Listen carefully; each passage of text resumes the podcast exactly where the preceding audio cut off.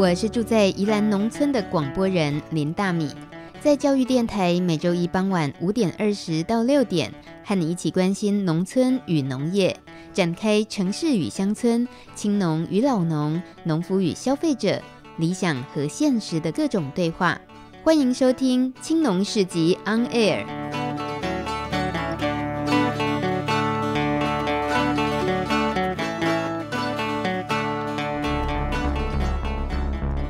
从农村看世界，看见新农村，舌尖上的农村。走开啦！欢迎收听农情农事播报台，我是主播林大米。前阵子，大米参观了一场与众不同的毕业典礼。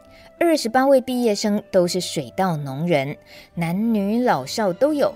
他们透过一百二十天的课程，在宜兰员山乡的水稻田实际耕作，学习每个过程。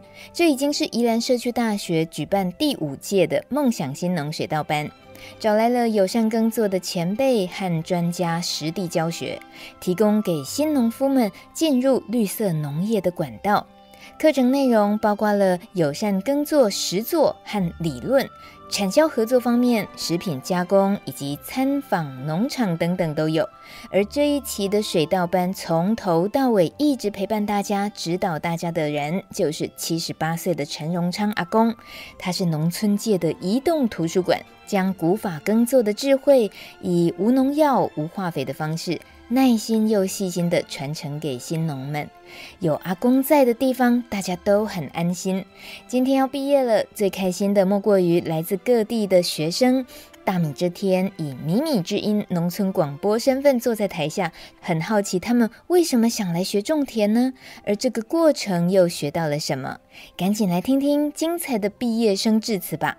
第一位是三十二岁的宜兰囡仔方子维。我觉得对我最大的心得是，呃，很多人说做农业很辛苦，那我觉得没有一个产业是不辛苦的。重点是我返回来在种农业之后，我觉得其实农业是很有趣的。可是过去的人不会跟我们讲农业是有趣的，他只会讲很辛苦。你晓得那个城市怕拼，嘿，靠我出头天啊那了吼。可是返回来，我觉得我们到了农田之后，我们现在做的事情是大部分年轻人都不会做的。那我们现在有这个机会去接触到农业，把这中间有趣的过程再分享出来，而且重点是大家一起在这个过程中讨论，再重新在经验、在讨论的过程，然后中间会有很多的发想，未来的这个农业的发展才会有更多的可能性。重点是他的这个我们在生活之中的这些体会，这样子。接着这一位哦，是班上年纪最长的六十六岁的朱正山先生。其实我很小，从小就喜欢种种植啊，因为我听到一句话，说种植啊，就好像上帝一样可以创造生命，我听了很感动，所以说我从小就一直很喜欢种。那因为我们这个时代啊，工商发展的关系，所以说一直都没有从事农农业这个行业。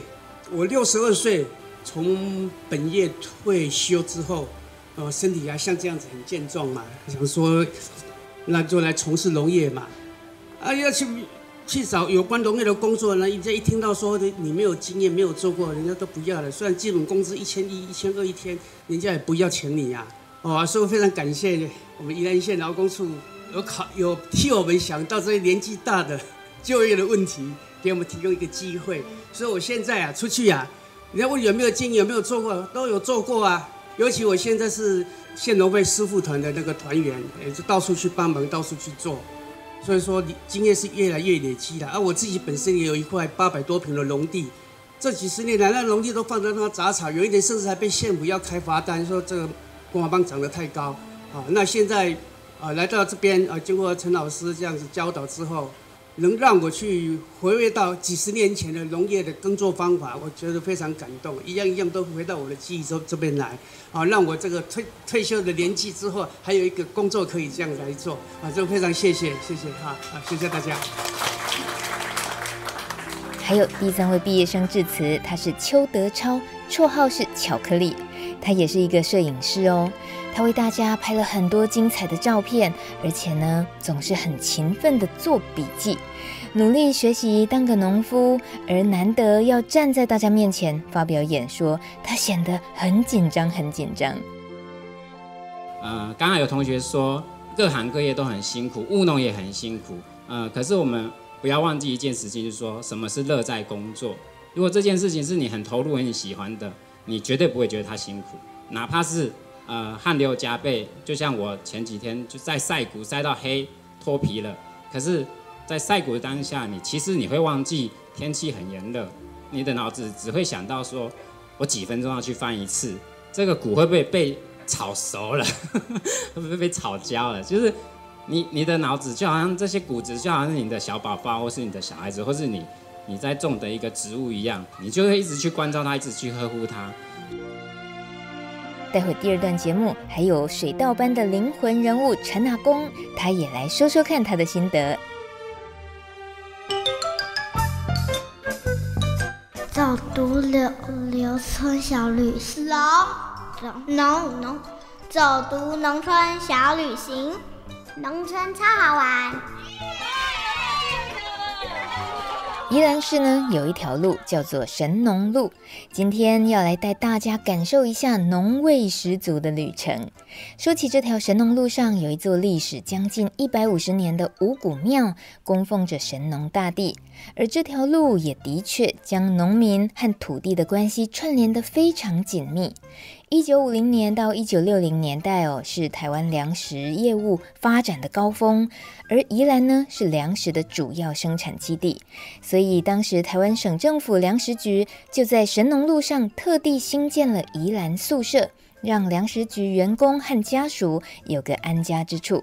所以这里有一栋将近六十年的老建筑，算是见证了台湾粮食业务的发展轨迹。有一位曾经住在这栋宿舍的邱阿姨，她回忆，当她十八岁那年，随着在粮食局上班的父亲住到这里面来，一家人看着这栋当年算是很新形式的水泥屋建筑，心里头有股幸福还有安全感。今年已经七十八岁的邱阿姨，对于当年生活的一些景象，也还记忆犹新。啊，我们小的时候啊，丢破锤一皮啊。丢破就是炸猪油的那个炸，还对，哎，那个其实很香哎。现在你们都没有，那那个纯硬皮呀，啊，它有一点油分哈，就这样，这样这样也是一道菜。但那个年头真的是这样。那我念书的时候，哦，那也很辛苦哎，还走路走到哪里中去哦？从街上走路走走到哪里中去，然后轮到你诶值日要晚一点回家。啊，那时候田中啊，阿哥有一个电位啊，咻咻咻咻，那个叫，不是一剪高边那种一个碟啊，那，然后第二哈，尤其是如果风大的时候，你你会个洗刷洗刷，那个那种那种那种声音恐怖恐怖的时候。听邱阿姨形容这风，那是吹过地位啊，就会发出来的声咻咻洗刷洗刷。其实大米曾经走过竹围，也的确听过这一类的声音。不知道你是不是也有这方面印象？很逼真，很有司马中原爷爷讲鬼故事的 feel。不过今天已经是六十年后，神农路上早就没有这些竹围了，而变成了非常热闹的街市。但是这栋宿舍建筑群呢，一直都被保留下来。最近宜兰县文化局把它变身成可以吸引国际游客和背包客的神农青社。现在来这里可以看到房子原始的样貌哦，像是老花砖啊、木屋顶、古董家具，一些很怀旧的民国五零年代的气氛。二楼的餐厅选用了在地农友用心栽种的食材入菜，还有米酒特调的饮品。哼哼，夜猫子听到这里，眼睛应该会亮起来。这是很有特色的宜兰夜生活的地方。宜兰市的这条神农路总长才一点一公里，除了有五谷庙，还有日治时代的宜兰农校，也就是现在的宜兰大学。循着神农路直直走，不用转弯。神农路，再来进士路，再来惠民路，一路向西南方往山的方向，就会越来越靠近元山乡，正是现在小农社群最活跃的深沟村和内城村等等，神农教育的最佳场域都在这里，所以下回你到宜兰，不妨来一趟神农路探索之旅。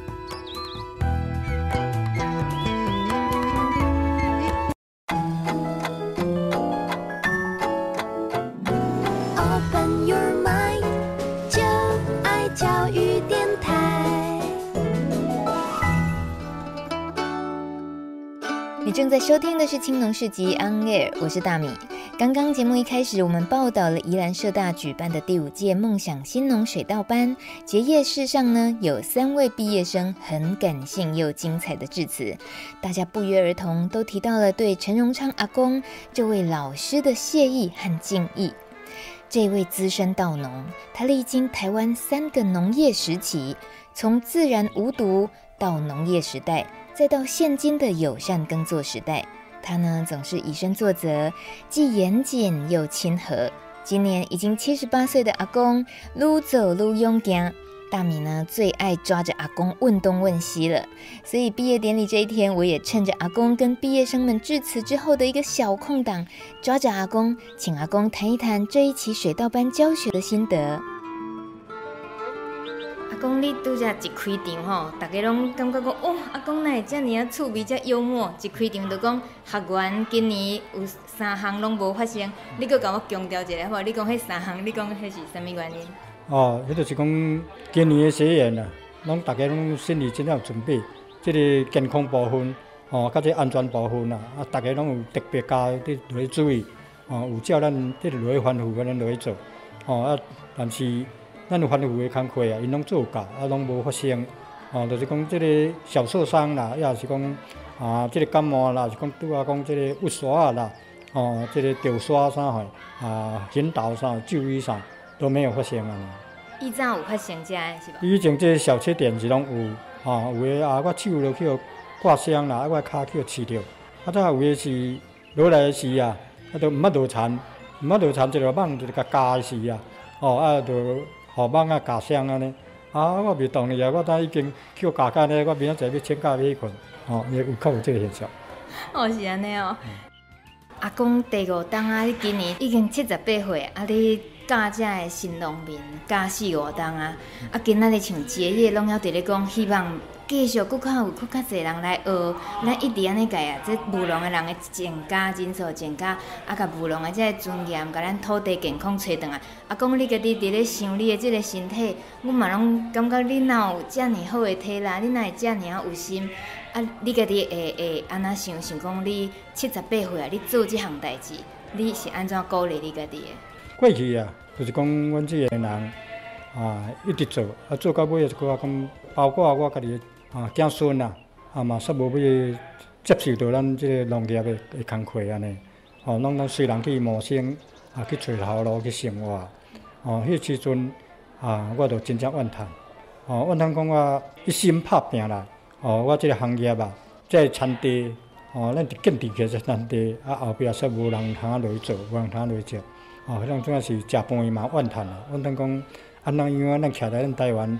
啊，恁去认识到做田的农业，啊是做到即么遮失败，啊是安尼煞无人要做安尼，哦，所以我向阵我就真烦恼。啊，后来啊，就是讲换咱即个啊改善咱种作管理的方法啦，哦，莫用农药，啊，莫用即个化学物件，哦，迄种阵啊，哦，我比较都较安心，因为迄时阵啊，就是讲咱这一寡这少年啊，哦，拢有伫出现，哦，想讲要落来做即个工课。哦，啊，搁后壁来，就是讲咱的校长啊，甲咱劳工处的这边吼，伊的推荐，吼，伊的推广，讲因为咱这个农业袂使叫社团呢，哦，啊，伊再用个专心嘛，啊，来配合咱啊，社区大学这边，哦，啊，来鼓励这个少年啊，哦，有这个机会啊，啊，通啊来搁有这个做农的工课，哦，这点嘛，哦，这个就是抱着讲我真正欢喜，哦，欢喜讲安尼，咱县政府有有看到啊。哦，看到咱农个已经啊，无无人通落去做啊，无人通落去接受啊。啊，说句对推荐来讲诶，迄当阵那个就真欢喜讲哦，安尼即摆即阵落来人安尼来讲诶，应该咱做田诶吼，后壁较有即个希望，啊，较有人要甲咱接受啊。所以你有真正愈来愈乐观诶感觉，你真有自信。对，系啊，啊就是讲过后壁来，毋是讲甲即个少年啊，安尼大家快快乐乐来同齐来学。啊，搁再讲，咱吸收的农药甲化学物件，啊，比较较较少。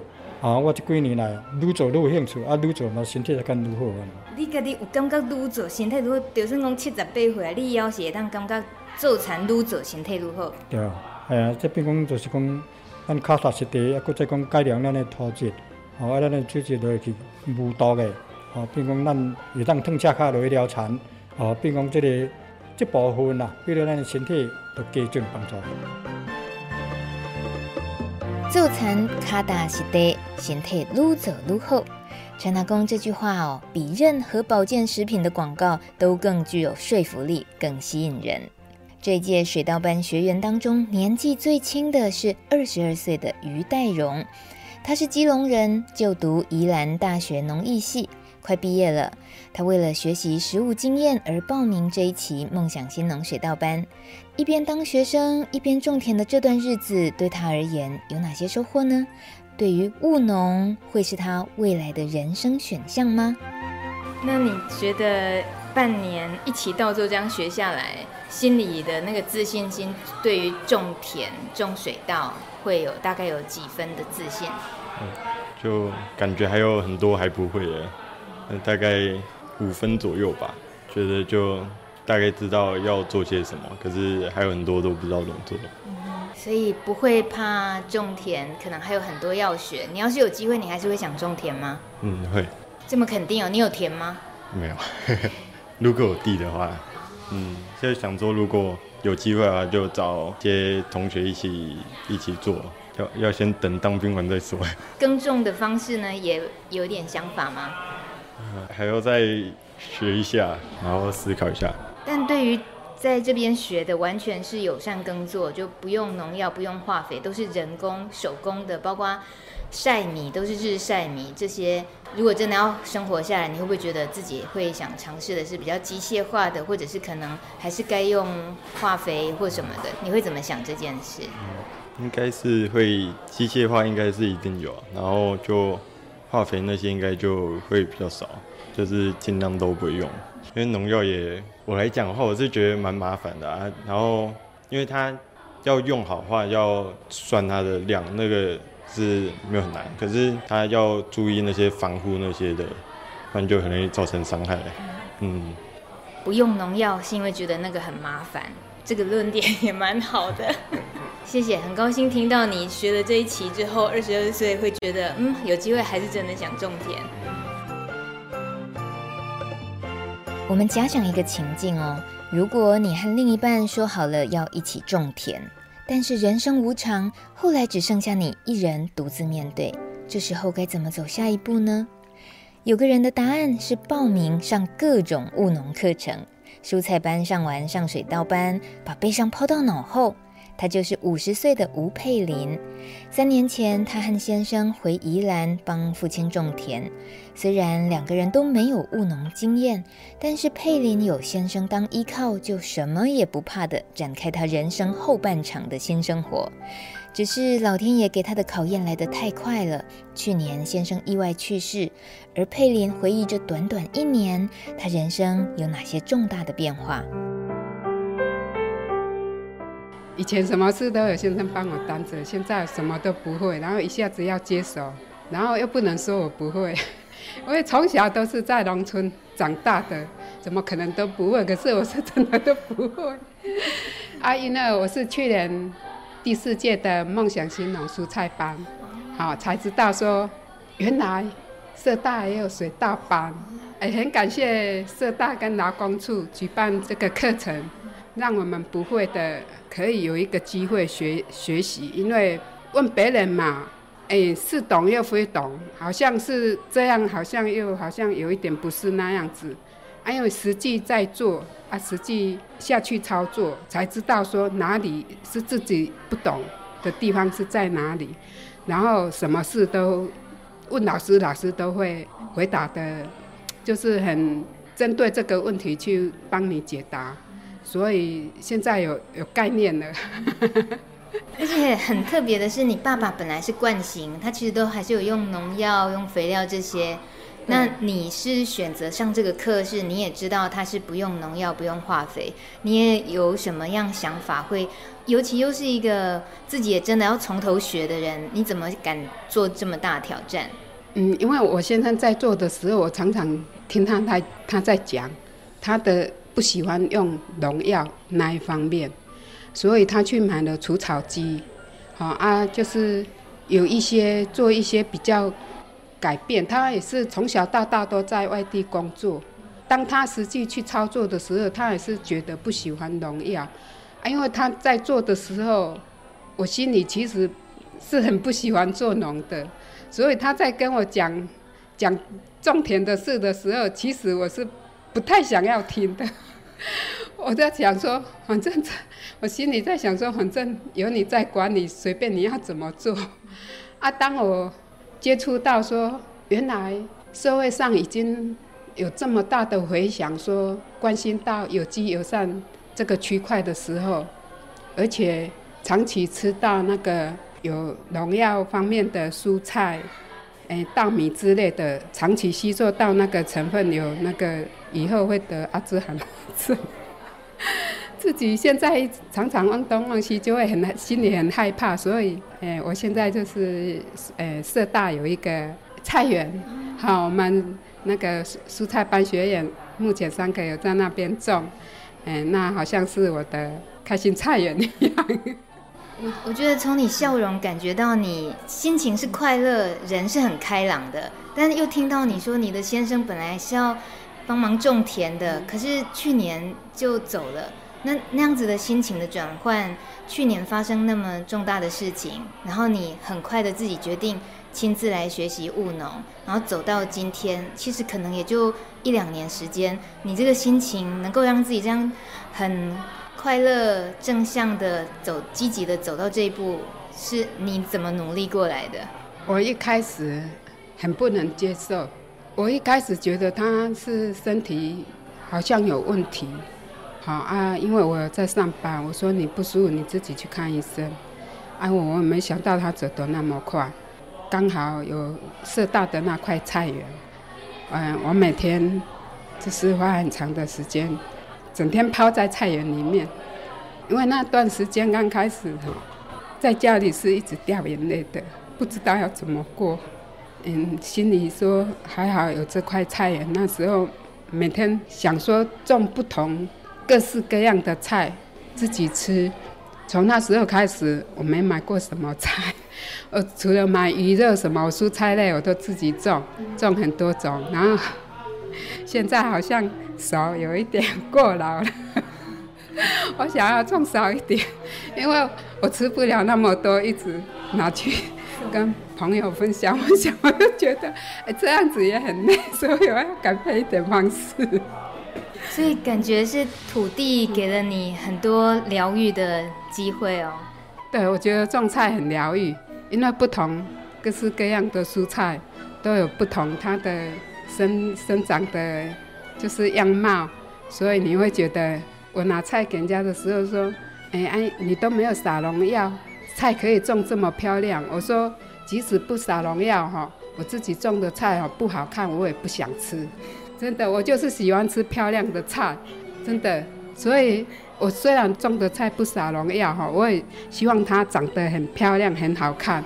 这个追求很好，就不是说有机，然后没有农药，就得要吃丑丑的、不好看、不好吃的。都说从吃过的，哎，才表示说没有撒农药。但是我觉得是，no，我不想吃那样子的菜，所以我会常常打预防针。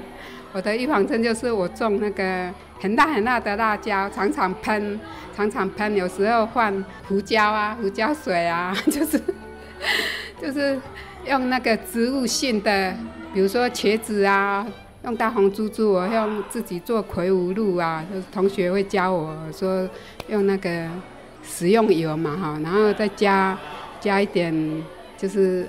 诶，洗洗碗精呐，好，然后加一点小苏打，泡水喷一喷，反正都是用比较天然的方方式哈，就是常常喷，常常喷，不要让它一直长虫，因为我觉得说虫太多了，你也不知道这个虫有没有带菌，所以我不喜欢很多虫吃过的菜。嗯，所以你很勤劳，你为了要种自己也想吃，然后又好看的菜，你很勤劳在除虫就对了。对，所以我。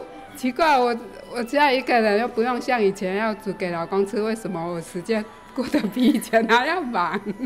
就是听得出来你很快乐、很充实哎。对，因为我我很很高兴，也很感谢社大有这个课程，让我其实从小长大，其实从小在这个环境长大，应该是要懂的东西，我竟然到现在才想要去认真去学。你好可爱，你笑容真的很可爱。而且啊，我来报名的时候啊，我那一天在等等待面试的时候啊，我真的是心里在呐喊，真的是很想哭。突然啊，我的面前就出现一个外国女孩子，我本来很想哭的心情，眼睛一亮，哎，奇怪，我是水大班的，为什么会有一个年轻的女孩子一起来跟我学这个？后来面试的时候，她又跟我是同一个梯次。后来她真的是我能量的来源，就是雪清。然后上课的时候，我看她很认真的样子，激发了我一些的那个动能。所以本来我心里在很很我很不愿意的那种呐喊，我被很多同学感动了。那今天结业，你把社大的蔬菜班、水稻班你都学完了耶，都可以有点耳亮亮要毕业了，水稻班毕业的，今天的心情是什么？嗯，很高兴，也很谢谢老师的教导。哎，不会的地方，老师都很乐意告诉我们，真的很感谢老师，也很感谢，呃，县政府劳工处和社大哈，呃，举办这个课程，让我们有心想学的同学哈。能够有一个学习的空间跟环境，嗯，你要不要谢谢自己一下，撑过来了？好吧，那就也很感谢我自己的勇气和毅力，很棒，真的很棒。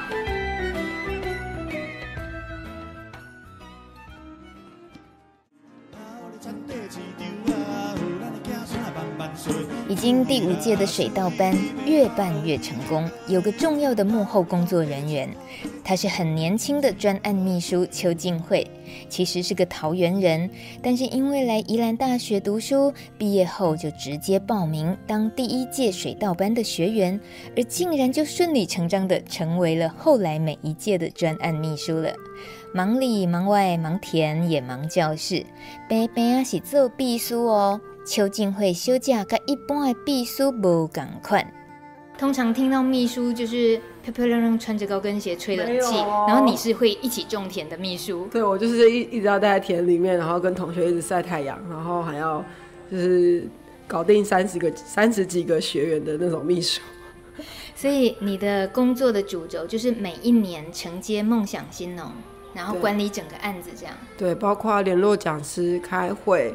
然后课程执行，那你聊单纯就梦想新农这个课程的设计好了，因为你自己竟然就是第一届的毕业生，那你现在一年一年的这样带下来，经手整个每一次来学习的人，从面试开始，然后整个种植的经过课程，你都全程要又要参与一次，到现在第五年了，你应该赢过陈阿公一些种田的技巧。赢过陈阿公，你知道我刚来第一年的时候，我其实台语不太会。所以阿公那时候有时候讲一些话，我我是有一点听不。所以那时候第一年都还在，就还在学习而已。但你说现在到第四年了，我觉得整个课程到现在，从第一年到第五年一直有在进步。进步点在于说，本来的课程是比较没有一个系统性的，他就只是说，哎、这堂课教你，比如说种菜，然后这堂课教你施肥，这堂课教你病虫害管理。但现在是。我们有同一个老师从头到尾教导这一群学员，而不是很多个老师来教，那会比较没有系统，然后也会比较容易乱掉的。以种菜或者种水稻来说，那我们目前到现在都是呃以实作课程为主的一个课程，呃还蛮有系统性的。我觉得这个部分还吸引蛮多想要来上课的人，因为他们。想要学的第一个是种植，然后第二个是理论嘛。那我们种植跟理论，然后还有加工跟行销，通通都有这样子的课程。其实，在整个台湾还蛮特殊的一个课程。为什么你不再回去桃园，然后家人都在那边，可是你在宜兰一待就这么多年，从求学到现在又工作了五年，至少五年了。那在宜兰的生活，你觉得你是能够？活下来，能够养活自己，或者是说，你甚至于觉得这其实是有前景的工作，有吗？我觉得会留在宜兰，就是完全是因为环境，完全是因为农业环境。说真的，就是如果没有社大这份工作，我觉得我也会留在宜兰，呃，可能种田或是在做一些别样别的事情。我觉得就是因为农业的环境很吸引人，就是很开放，然后很多人。当然，我还是希望还是维持现在就是半农的一个状况。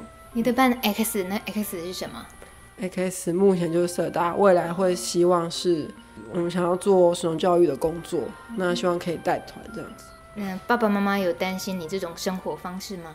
爸爸妈妈哦，习惯了。就是一开始当然也是希望我回桃园，他们都说你有找一份正常的工作，他们都说正常的工作干嘛要这么累？因为我也会传一些就是我在田里面的照片或是上课照片给他们看，他们说很热什么的，就是也不要一个女生，他们还会说不要一个女生在宜兰怎么样怎么样怎么样，就是把女生跟那什么正常的这件事情都框在我的身上，有时候会觉得。呃，后但后来就会让他们，他们也吃到我的米嘛，那他们就慢慢也就习惯了，然后也觉得，哎、我的米很好吃，这样慢慢慢慢的说服给他们，就是吃吃一点点的米吃，给他们吃到开心，他们就比较放心我在宜兰工作这样子、嗯。听起来你也是慢慢喂食父母亲，把他们喂的喂的饱饱的，喂的开开心心，灌一点米汤的，对，然后他们就不要再。逼你回去，而且你还是想要继续做食农教育这方面。对，为什么这么有兴趣这件事？因为希望可以带更多人进来农村跟认识农村，因为农村是一件其实还蛮好玩的一个地方，很多事情都可以玩，光米就玩不完了。你可以做米粉、米饼，什么长草啊，各项工学很多，长草，然后编草绳，然后手工碾米。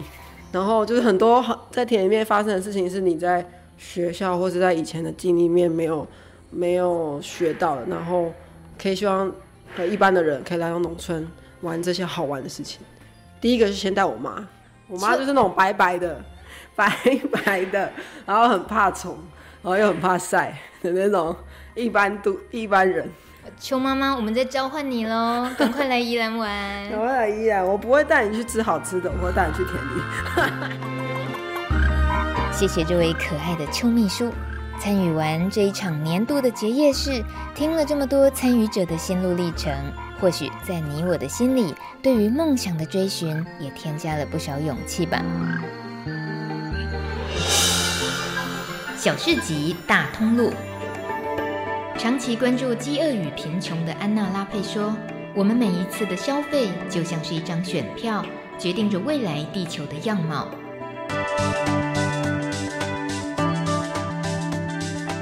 要想用消费行动改变环境，有什么工具可以促成更多人参与，就蛮重要的了。有一款手机 App 叫做“实在健康市集”。这个食呢，就是食物的食。这是专为农产行销设计的 O2O 智慧销售平台，在上头有各式各样的优良农产和加工品。这是运用科技的力量来支持小农，推广友善耕作文化。这个农产平台可以提供给民众更便利、贴心的小农产品购物体验，同时也给耕作者小农们在销售通路上无后顾之忧。我们都知道种菜种田的辛苦，但是想想看，买菜的人、喂食者、饲养员也很辛苦啊！要费心的去找天然的蔬果，吃进嘴里的食物哦，希望是对人和对土地都友善的农场。在这个资讯爆炸的时代，想要买到对的东西，真的不是一件容易的事。所以，这个实在健康市集 App 还蛮值得小农和消费者进一步了解。而这工具，毕竟它是集合了地方政府的相关资讯，还有农政辅导单位，媒合小农跟跟通讯业者合作，让我们一般消费大众可以兼顾食品安全和健康；而对小农而言，可以直接卖给消费者，还能够透过平台呈现自己耕作背后的品牌故事，这对于行销都是有帮助的。所以，如果有兴趣进一步认识这个工具好不好用的话，记得可以安装 App 试试看。食物的食，实在健康市集。感谢你收听今天的青农市集 On Air 节目。网络上你可以搜寻到更多农村故事资料库，都听得见。只要记得关键字是“米米之音”，稻米的米。我是大米，下个礼拜一傍晚五点二十分空中见，拜。